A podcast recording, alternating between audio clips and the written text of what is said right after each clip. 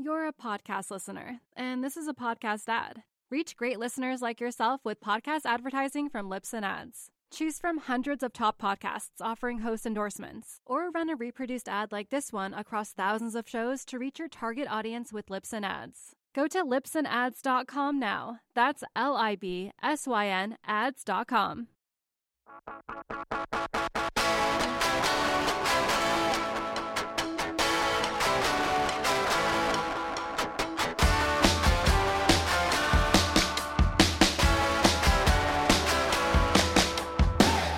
Today is August 31st, 2017, and welcome to episode 5 of our 2017 summer series of Adventures in Finance. And to my right is my trusty producer, James. James, how are you? I'm doing great. So, this is our final summer series episode. How does that make you feel? Yeah, it's, it, it's making me look forward to uh, getting into season two um, next week. Yes. And I'm pretty excited about everything that's, Yeah. that's going to be happening in the next season for sure. Why don't you remind our listeners actually when season 2 is set to air? Yeah, that's uh, 7th of September. It's back to school, man. That's right. We'll be back with season two on September 7th. And before we get into the big announcement for the first episode of season two, with us on the line is Grant. And Grant, where in the world are you? Fellas, I have the dubious privilege of being in Dubai in 49 degree heat, um, which is a rare, a rare treat, I have to say. It's uh, it's heat that I'm not used to, and I can see why the the place is half empty. I have to say, this is hot.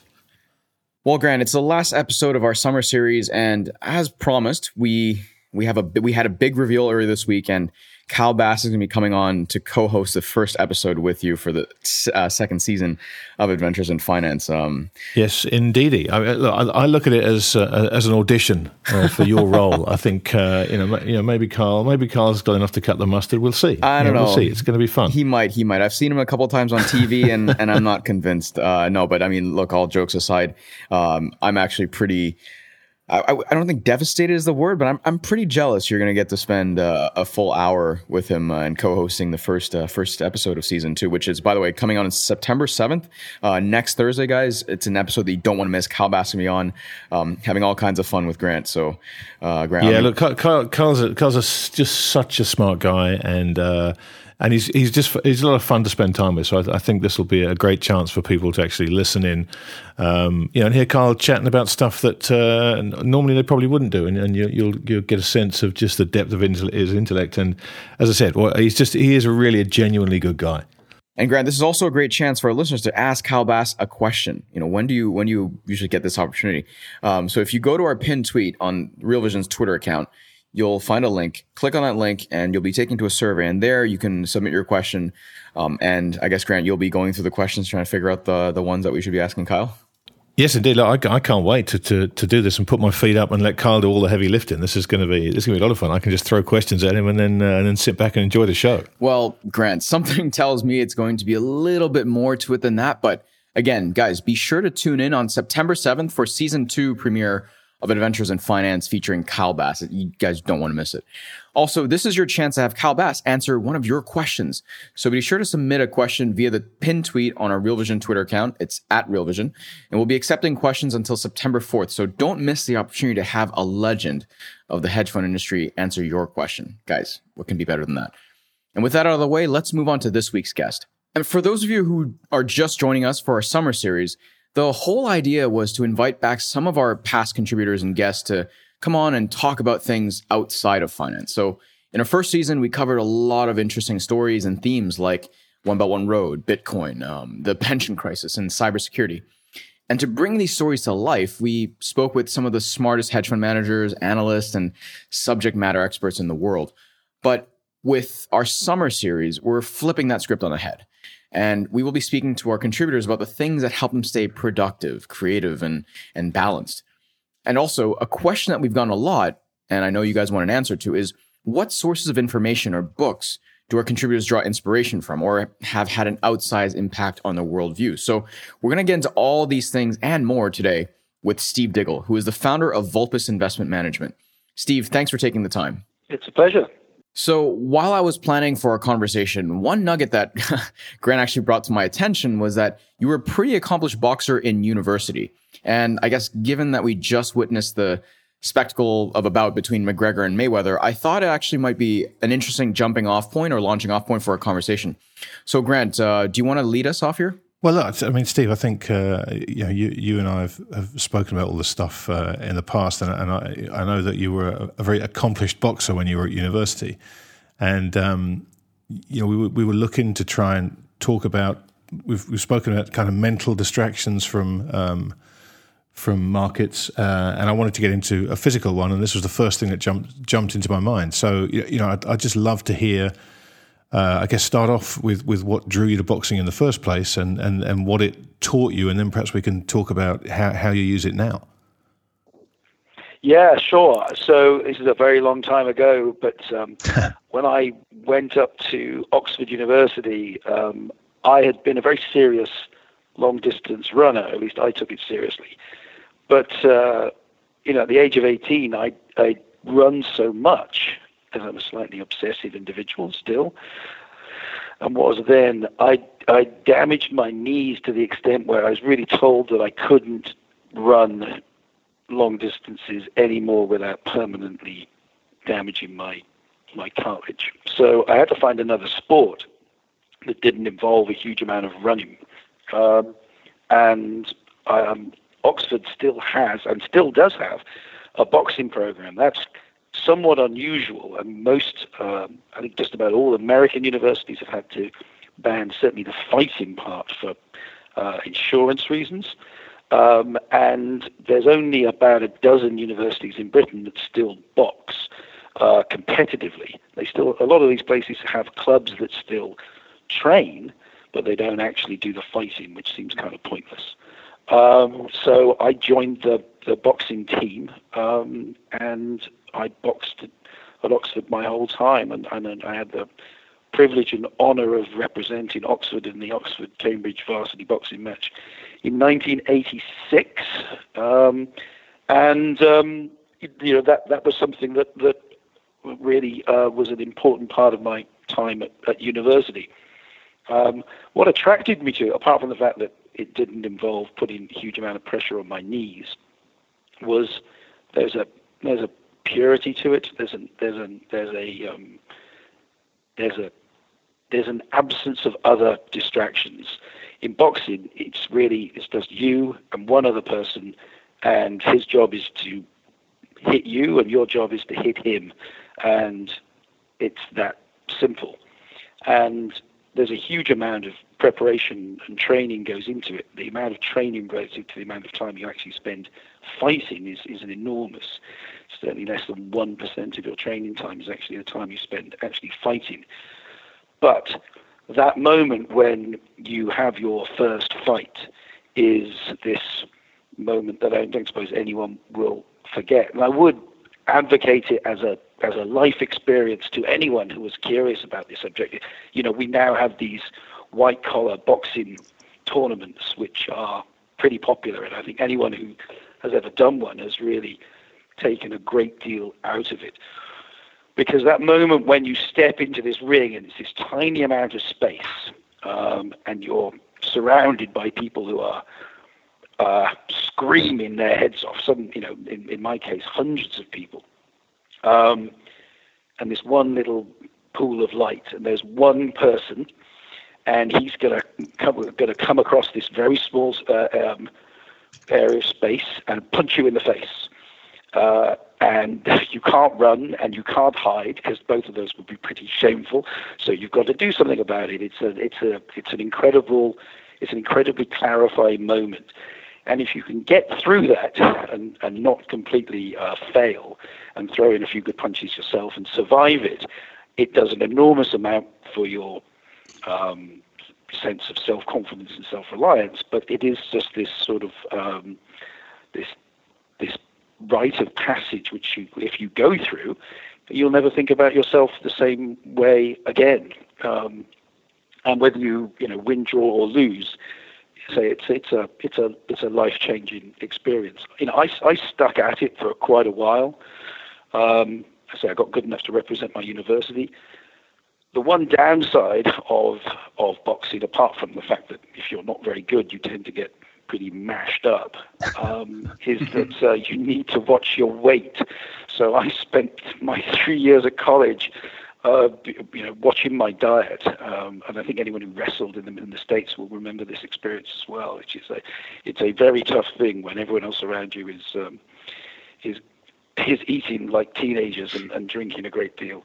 That you're actually there, literally, you know, drinking black coffee and eating dry toast, um, and um, and watching your weight. But uh, it's a great way of staying fit.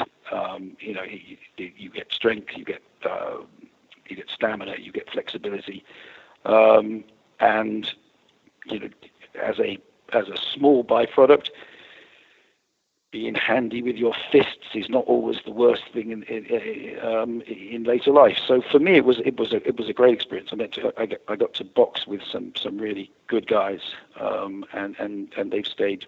Of all my university friends, I've probably stayed closer to the boxers than to any everyone else. So um, you know that that's that's what I, I spent some of my time at university doing, and um, I say it was a it was a great experience, uh, and I say would I would advocate it as a form of exercise to almost everybody, but uh, if anyone was curious and were thinking about doing one of these white collar boxing um, programs where you train to have one charity fight, I'd recommend it to, to anyone. It's a great experience. You know, Steve, that's a, a, fascinating look into your athletic background. And it's interesting to me when you talk about setting aside the long distance running and taking up boxing as your main sport. You know, I used to do a lot of running myself uh, while I was training as a professional tennis player. And truth be told, I, I hated it. But I'm curious about, you know, especially since both running and boxing are individual sports, eh, it's amazing how you describe the feeling of not having anywhere to run when you're in the boxing ring. It's just you and, and your opponent. That's something that I can definitely relate to from my time on the tennis court. Well, minus part where you get punched in the face, but it's just you and your opponent on the court. Nothing else mattered. Uh, but I'm curious, what was it like going from long distance running to boxing, and what aspects of running were you able to carry over with you to your time as a boxer? Well, running, long distance running is is a is a meditative exercise. It's about reaching a certain level of performance which you can then persist in. And I've always felt um, and I still feel that you know when I'm out for a long run, my mind can go places that um, it, it, doesn't normally go to. A lot of people find different ways of stimulating ideas. I, you know, in order to develop a, a, a, an idea, a long run can be one of the best things you can ever do. And, and in, in terms of the of the of, of what's happening to your body during that process, you know, that long term uh, aerobic exercise is is obviously great for your heart and lungs, but it produces this really nice, steady endorphin buzz. Boxing is totally different. You're absolutely flooded with this enormous amount of uh, adrenaline. Um, this fight or flight um, caveman response is just absolutely flooding your body. So much so that um, you know one of the questions that inevitably comes up, and apart from the fact that why would you ever want to do this is doesn't it hurt when you get hit? And the answer is when you're actually in a fight, it really doesn't because you've got you've got so much adrenaline going through your body mm-hmm. that you don't even notice. You notice it later. Uh, next day, is, you certainly notice it. Um, but um, so you know your brain's got not you, you you can't take your brain anywhere except um, how do I you know, not get hit, not get pummeled by this per- person whose job it is to come and come and punch you, um, and how do you let you know get a, get in some blows yourself? So there's no space for any thought in boxing. You've just got to completely be focused on, totally focused and completely on this one thing. Whereas I think one of the great things about about running is you can, and and and some people find it necessary to get away from the the tedium and the and, and sometimes the, the pain of actually you know pounding the, the pavement or the or the track and and, mm. and, and to go somewhere else. Um, you know, in, in many ways, it, for, from a from a mental health perspective, uh, the running is is just is just much better. From mm. a from a from a from a health perspective, the boxing was was very different, and you do need to channel um, everything in, in you into this one very brief period of, of conflict when you're boxing. Um, you absolutely have to be, um, you know, almost in a Zen sense, you know, all, everything, mm-hmm. all of your all of your energy, all of your attention, all of your aggression um, needs to be in this place, and all of the bad stuff, your fear, your insecurity, um, your, your natural self-preservation instincts need you need to you need to repress them.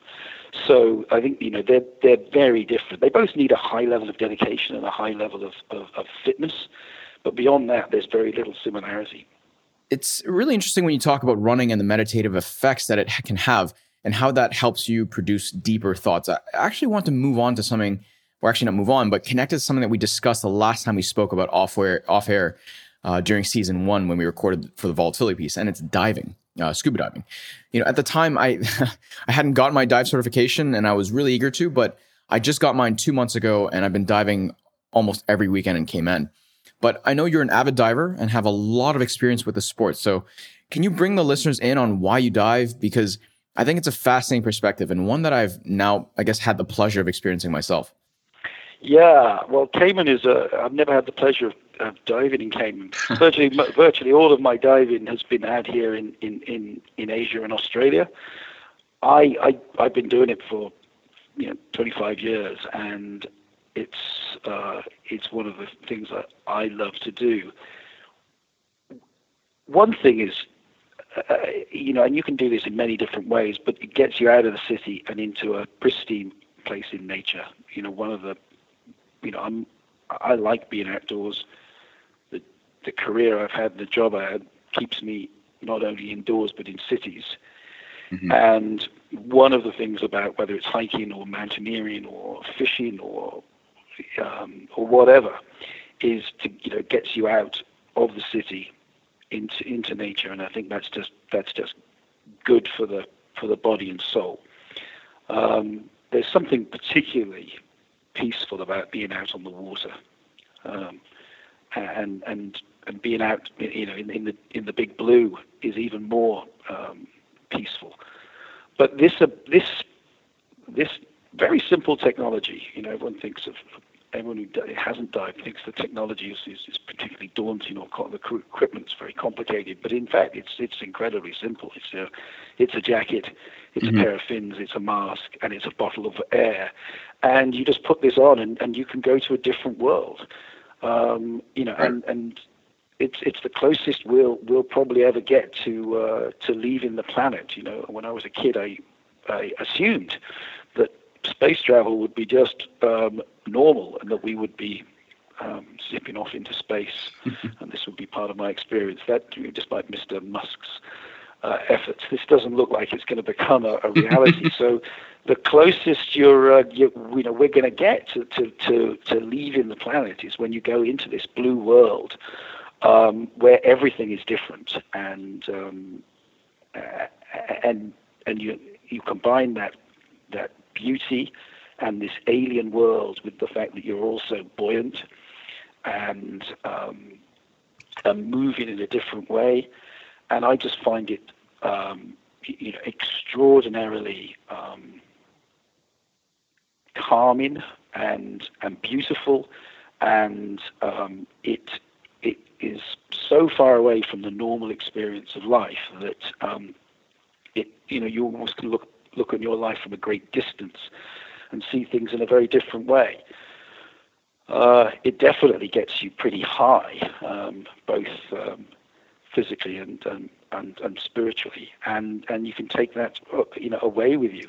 But I do also think that this sense of distance, um, and this is probably true of, of, of a lot of things, but especially from finance and financial investing, distance is hugely beneficial.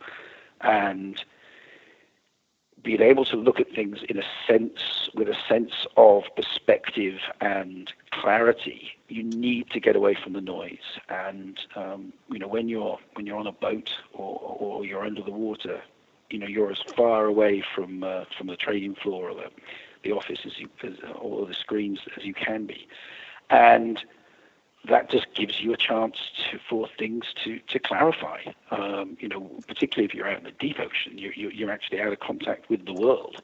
And you know, I've always advocated anyone who does a stressful job, especially in finance, to get away from the uh, all of the distractions. And if the, if you're in a place where even if you want to have your phone on, no one can reach you, is incredibly liberating. And um, and I do think that having uh, having that distance and having that perspective is uh, is essential to not just good mental health, but actually good trading.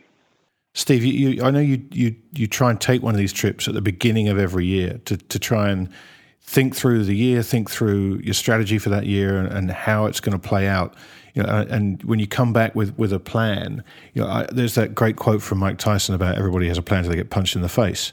Um, and so bringing these two worlds together and you know your experience of boxing and this idea of, of getting yourself straight for the year um, and, and, understanding, okay, this is what I want to do this year. How do you then marry the two together when you come back and the first time you get punched in the face by either a Trump tweet or you know a central bank move or uh, you know whatever it may be? How do you use these two to kind of deal with that sort of situation?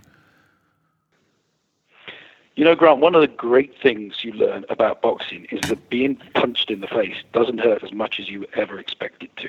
I've never been punched in the face by Mike Tyson, thankfully. But, um, you know, it's actually not as painful as, as you imagine. And I think, uh, you know, your, your fear of it, and this is probably, you know, your fear of it is greater than the actual reality. And I think that's, this, that's also true of, of a lot of, um, of a lot of a lot of training experiences is that a lot of the time what you're fighting is not the circumstances, but yourself and your fears.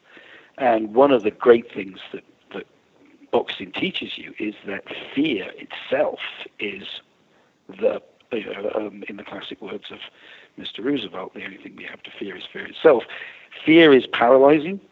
Uh, fear is is is confusing, and it, and it adds and, and it makes everything twice or, or five times as hard. So fighting your fear or controlling your fear is is an essential thing to do if you're going to trade well. Um, and the other part, and this is where, where perhaps the, the the diving comes into it, is perspective. You know, very little really matters um, ultimately, and an awful lot of things that seem to be incredibly important um, you know, usually are not. So distilling out the noise, and uh, my God, you know, we, we, we live with an enormous amount of it now, not just because we live in this extraordinary time, both politically and socially, but also we have the technology that means that you know we can be bombarded with it uh, literally literally 24 7. Um, and, and that level of noise is so distracting um, that I think it, it, makes it almost um, impossible to um, to ignore. Keeping a sense of clarity, keeping those fears in control, and pursuing a well thought out, logical, uh, and flexible plan is always better than just trying to constantly respond and change, you know, second by second to things which uh, which which confuse you. Um, the difference between something that permanently changes your plan and requires you to, to go to plan B and just something that is just a um, brief or slight setback, being able to distinguish between those is hugely important. Um, and sometimes that, that, that, that requires you know, a sense of both discipline, um, you know, and perspective.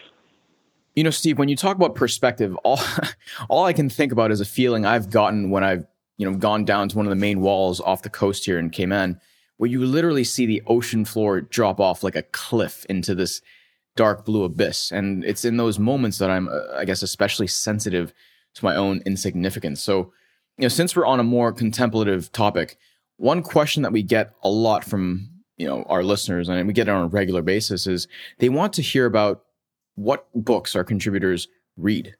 You know what do, what do they pick up and what do they open and, and dive into So, with that in mind, are there any books that you've enjoyed this summer, whether en route during your summer travels or wherever you've been spending your time?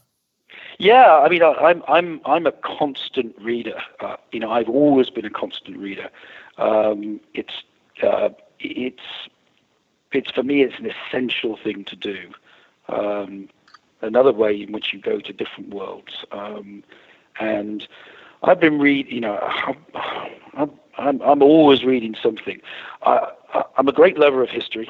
Um, I, I, read history um, all the time. Um, and you know, I, I, don't specialize in anything. I read um, history of everything. I've recently just uh, read a book by A.C. Grayling called The Age of Genius, which is about the 17th century, um, which is in Europe, which is an interesting time.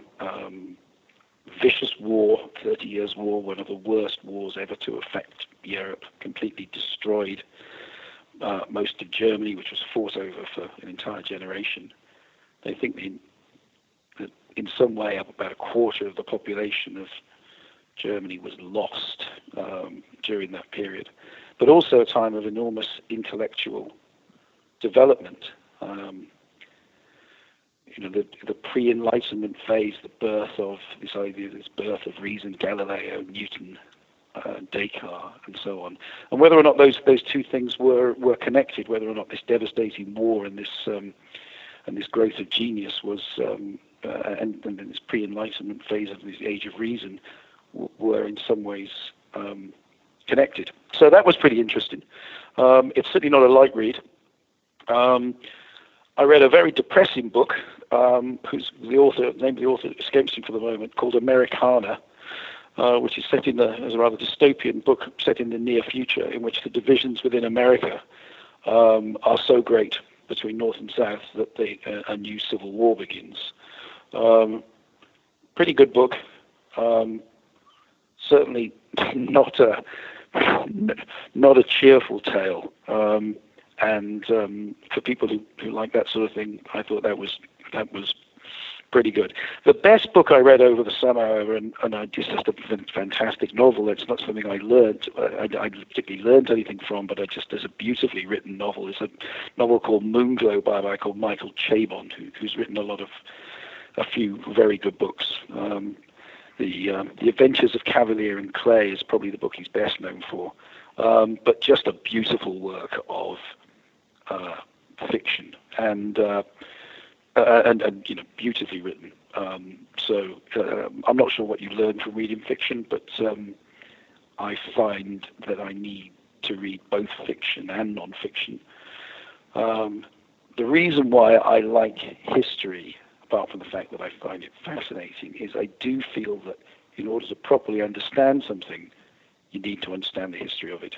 But once again, going down to the sense of perspective, um, the more history of anything that you understand, the better you understand why things happen.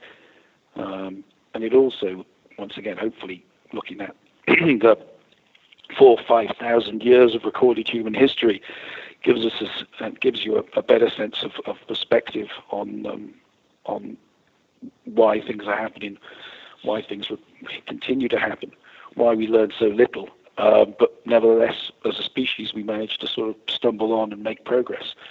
So um, I think, uh, yeah, I would recommend I would re- recommend Mr. Chabon's book to anyone who is looking for a a, a really well written novel.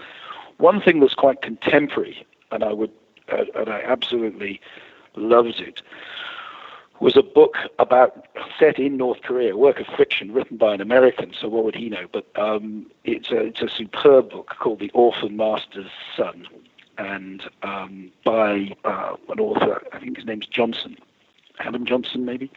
Um, the Orphan Master's Son, an extraordinary novel, really brilliantly written, well written, set in North Korea. It's not a very common setting for, for a novel, but um, it was uh, it certainly um, grabbed my attention. And uh, with North Korea being so much in the news, um, I found it quite topical. All right, so for our listeners who aren't already Googling the books Steve just mentioned and are wondering who the authors might be, uh, the author for Americana, and I'm almost certainly butchering the name, is Chimamanda Ngozi Adichie. Steve, does that ring a bell? Yeah, well, there's, there's a reason why I couldn't remember his name. That's right.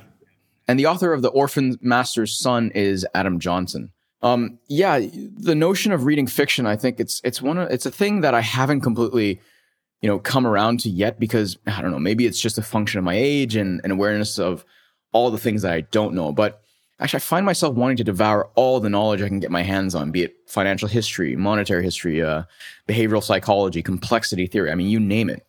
But to actually find time to escape into a you know fictitious world and to open up your imagination, I think it's it's really important. So Steve, I want to ask you, was reading fiction something you had to trans- transition into, or did that genre always place prominently on your bookshelf? I've always, I've always read both. You know, I think um, I can't remember who said it, but someone said that you know, good fiction is is is truth plus. Um, and um, you know, I've known people who refuse to read it on the grounds that uh, you know it's just a made, it's just made up one of the profound truths of the human um, condition is that stories are what make us and motivate us. And, you know, everyone has a personal story, everyone has a personal narrative. Um, the way in which stories move us, motivate us, make us, uh, both as a, as a species, as a nation, uh, as an individual, cannot be um, understated. And making yourself available to those, I think, is a is a thing that is necessary. Um, there's only so many facts, facts, facts you can jam into your head. Um, context and and putting them in a narrative is is just as important. Yeah, it's yeah, Steve. It's so true. I, I, I try and read kind of one fiction book for every sort of three non-fiction that I read, and and I always they always take me a little while to get into. Um, but it's amazing once you, you, can really lose yourself in in in a, in a fiction novel. Uh, which I guess the the historical ones, and I like you, I, I, love to read history. They they it's hard to lose yourself in those, and I think everything you've said with the boxing, you know, when you go into that uh, that that uh, lonely place when you're training, and that lonely place in the ring, and the the diving where you get away into the solitude of the ocean um, you know, a good fiction will will give you a similar a similar experience without having to either uh, get on a plane or stand and get punched in the face.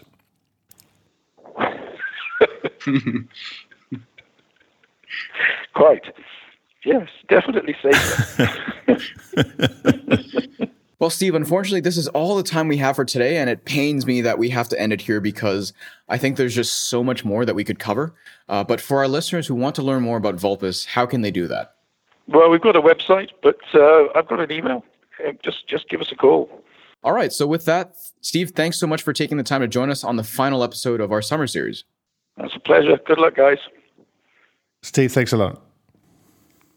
And guys, just a quick note. Um, Steve wrote us immediately after the interview, uh, wanting to correct something he said about the book, something he mentioned about the books. And basically, um, the dystopian future of the new American Civil War, which he mentioned, is actually called, it's a book called American War by Omar El Akkad and not Americana. Now, Americana is actually a book about Nigerian expats trying to relocate to Nigeria after living in the United States. So he just wanted to make that clear uh, for the listeners.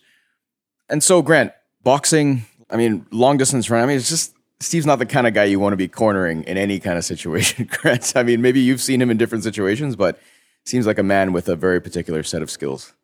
Well, thankfully, I've never seen him use them in the office, but uh, yeah, look, Steve is a fascinating guy. Um, you know, he he has a rare mind, and it's uh, it's always a, a, a, genuine pleasure to sit and, uh, and and pick it apart. You know, Grant, if I, we had a little more time, I'd love to ask him how he arrived at this point because I remember you saying that in any conversation you've ever had with Steve or ever heard him have with other people, I mean, he's always the smartest guy, you know, talking about any particular well, he's, topic. He's, he's yeah, he, he's a guy that I, I discovered gold is literally the only subject I can talk to him about that he doesn't know more than me. It's it's it's incredibly frustrating. Probably more so for him because I always try and get the conversation around to gold just so I'm on an even playing field with him. But uh, no, it's it's it's always fun, and um, you know I learn a lot every time I sit and talk to Steve. And well, Grant, with that, um, man, this is kind of bittersweet. It's my last uh, last episode. Yes, indeedy. Yeah, you, are signing off for the last time. Yes, it's uh, it's it's a shame. It's been it's been a it's been a hell of a ride and a lot of fun. And uh, very publicly, I just want to thank you for all the hard work you've put into this because you've uh, you've done an, an, absolutely incredible job uh, at Venture Fund. So, so a sincere thanks from uh, from me, Aaron. Oh, Grant, I appreciate it so much, and you know it's really been a lot of fun to work alongside with you, and and um, you know everything you know, people from the outside Real Vision have maybe have a certain perception, but uh, everything that I thought, Grant, uh, you've exceeded my expectations uh, and more. So it's been a it's been a really fun, fun and a fun time and an honor to work alongside with you. Uh, well, but thank you. you. That, that, suggests that perhaps you set the bar incredibly low, but I'll take it either way it comes. Thanks, mate. no, I wouldn't say that, but you know, I guess it is somewhat flattering that I am leaving sandwiched by two investing legends. We just, we spoke with Steve Diggle today. And then next week, you guys are getting Kyle Bass. I mean, it doesn't get better than that. So guys, just want to remind you again, September 7th, that's going to be episode one of season two of Adventures in Finance. And again, you have till next Monday, which is September 4th, to submit your questions for Kyle. And you can do this by going to the pinned tweet that you can find on Real Vision's Twitter account. That's at Real Vision. So just go there, click on the click on the survey link and submit your questions, and Grant will be combing through them. Yeah, make them make them make them as hard and as thoughtful as you can, um, and uh, let, let's put Kyle on the spot next week. All right, sounds good. And with that, let me get into the usual legal disclaimer. Anything you heard on this episode should not be considered as trading advice.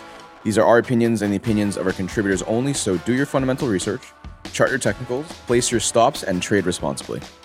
Yes, indeedy. And if you've got an interesting question about uh, this week's conversation or any of our summer series or even anything to do with series two before we get there, we would obviously love to hear from you. So please, as always, send us an email or leave us a voice note at podcast at realvision.com.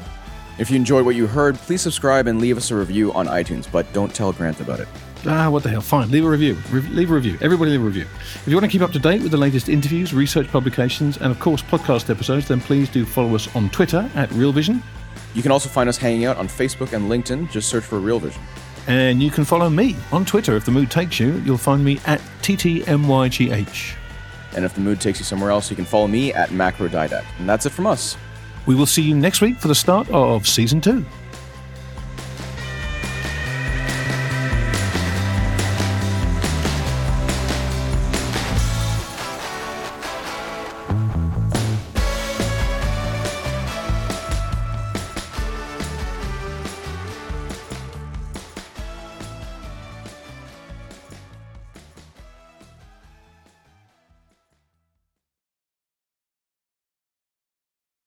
Podcast listener, and this is a podcast ad. Reach great listeners like yourself with podcast advertising from Libsyn Ads. Choose from hundreds of top podcasts offering host endorsements, or run a reproduced ad like this one across thousands of shows to reach your target audience with Libsyn Ads. Go to libsynads.com now. That's L I B S Y N ads.com.